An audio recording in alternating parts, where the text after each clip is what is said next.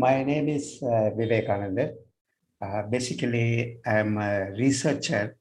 I did my master's in uh, marine biology, a doctoral degree in fisheries. So naturally, marine fisheries became my career. Uh, I'm at present based in uh, Chennai. Uh, a brief about my career is that I joined as a scientist in uh, Agricultural Research Service of Indian Council of Agricultural Research. And under the ICAR, I was with the Central Marine Fisheries Research Institute, uh, which is uh, a premier institution for marine fisheries research in India for the last 75 years. Uh, incidentally, they are the CMFRI is celebrating the 75th year now. Uh, well, I had a long career uh, in research and also in development of marine fisheries in different capacities and also worked in different laboratories in marine fisheries research, marine ecosystems. Uh, in fact, theoretically, a marine fish can travel to every part of the globe. It can swim through because the oceans have no barrier. In fact, I too followed the fish to travel and also to learn and uh, keep myself abreast of the information about the marine science. Uh, in fact, I used to fish as, a, as an agent to know about marine ecosystem. I think that's how I learned about the marine ecosystem. Uh, well, uh, during my long career, I addressed some emerging issues, uh, particularly on climate change its impact on marine fisheries as well as marine ecosystems. Now, continuing my pursuit uninterruptedly uh, through expert consultations to research organizations and uh, guidance to research projects, as well as to young scientists uh, in the field of marine uh, science. So, my presentation will be today on marine ecosystems, climate change, and, uh, and pollution. So why we should care about the oceans, uh, which I should explain when I say that I'm interested in marine science. Uh, you all will be knowing that the ocean covers 70% of its surface area. People used to say why we should call it a, this planet as a Earth. It is actually an ocean because 70% is constituted by the oceans. I will say about half a dozen uh, important uses. I would say uh, uses means these are some other things which cannot be, without that, the human beings cannot live. Uh, the, about half a dozen of them. The first most important is that the air we breathe, uh, the oceans produce over half of the world's oxygen and also the oceans absorbs 50 times more carbon dioxide than our atmosphere. Uh, so you can imagine the importance. Uh, the phytoplankton, which is a microorganism in the ocean, uh, its biomass is only about 1 to 2% of the total global plant carbon. You, may, you can roughly say 1% of the global plantation biomass. But these organisms are important because they fix between 30 and 50 billion metric tons of carbon annually, which is about 40% of the global total. Number two is the climate regulation role played by the oceans. Uh, oceans transport heat from the equator to the poles because there is continuous water movement on all the directions. And by transporting heat, they regulate our climate as well as the weather patterns.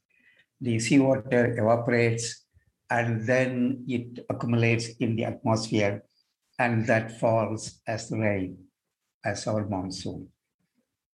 The third important role is transportation, which is a great service by the oceans to human beings about 70% of the global trade involves some form of marine transportation, the cargo, the oil transportation, and, and whatever, whatever you call it. 70% is through marine transportation because it is relatively cheaper than the air transportation. Uh, and your bulk can be transported at a given time. Then we know about the food service provided by the oceans. The ocean provides more than just seafood like the fishes, the shrimps, the bivalves, etc. And uh, but at the same time, the ingredients from the sea are found in many seafoods. Even the peanut butter has got in, ingredient from sea organisms. And soya milk also, at least for binding purpose or for adding protein or some nutrients, a small portion will be there from an unexpected angle for you. Uh, then important thing is the bioprospecting avenues from the sea, like production of medicine. There are many organisms from which the medicines can be extracted, like the sponges. Uh, there are so many, the, the sea uh, stars, there are so many organisms.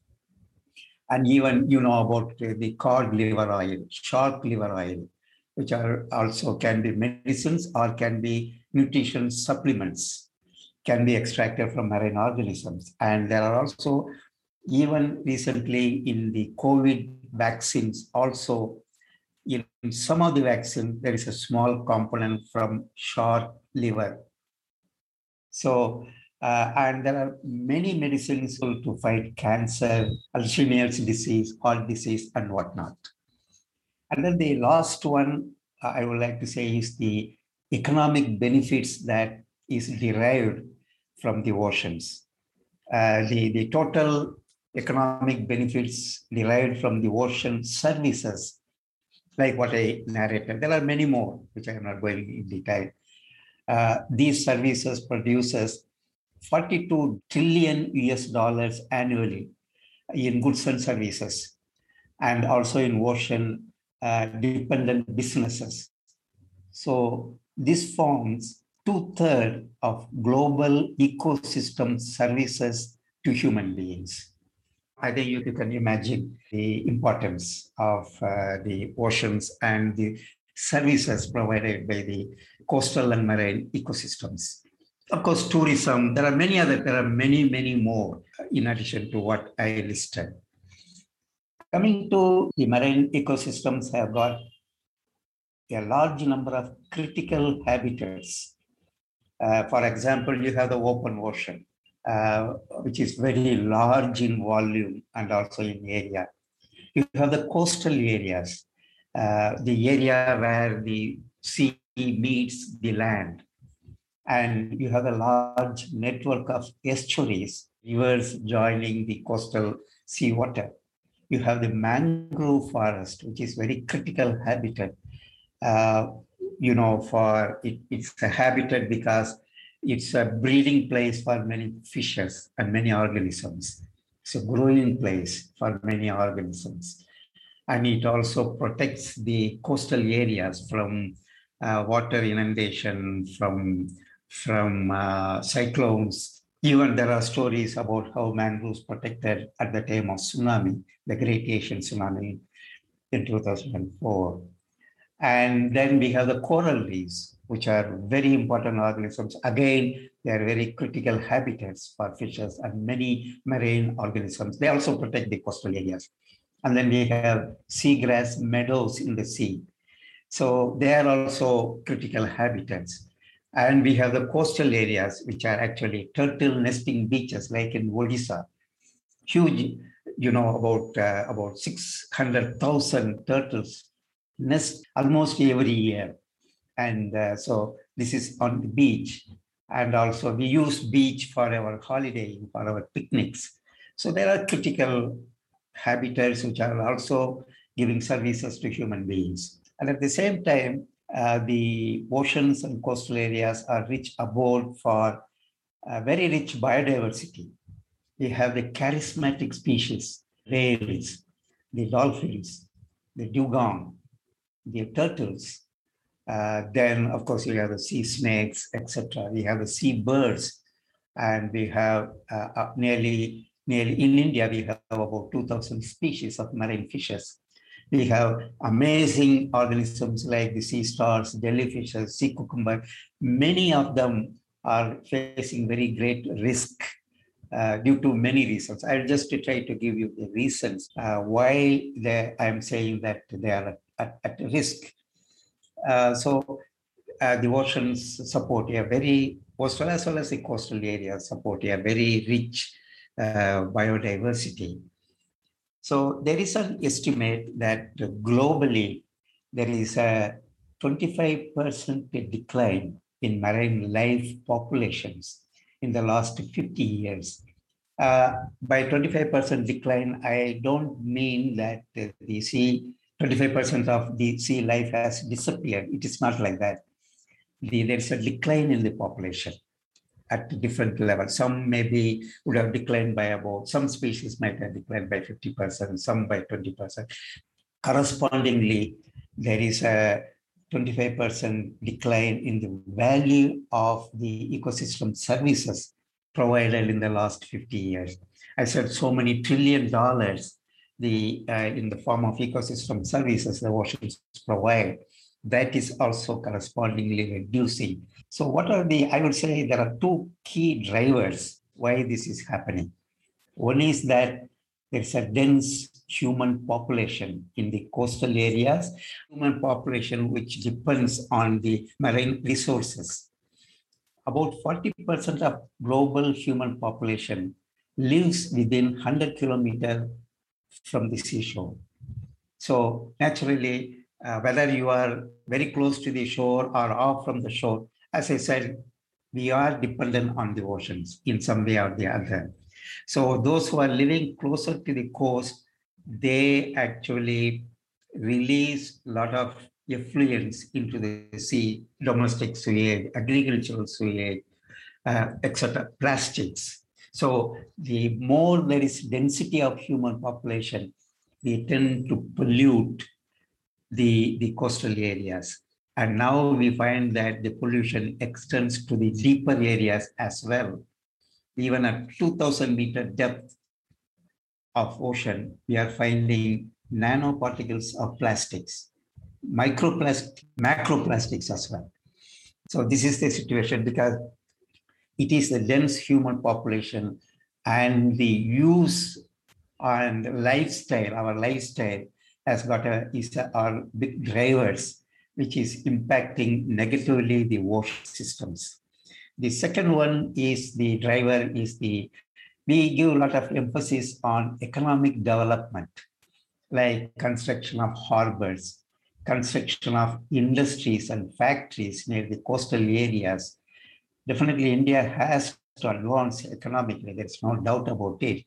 So unless we follow a proper uh, mitigation measure to avoid pollution and so many other ill effects, I think we, we will be landing the oceans in deep trouble and also landing ourselves into deep trouble. We have plans for initiating blue economy. The ministry is preparing blue economy plan, which is uh, which is actually blue economy means improving the economy from the oceans. Uh, like agriculture green, the ocean is blue. So improving the economy from oceans is called uh, the blue economy. So we try to improve the blue economy by having more industrial development, fisheries development, and oil exploration, extraction of minerals from the ocean floor, and also improving the transportation, tourism, etc. So unless we have, uh, we think of proper, proper measures uh, and have proper plans in place, again, this is going to involve more and more negative effect on the ocean systems. So we need to have a very clear understanding of the ecosystems, of the marine ecosystems, as well as proper planning how we are going to achieve the blue economy. Definitely there is a scope for blue economy, but we need to have proper planning uh, towards that.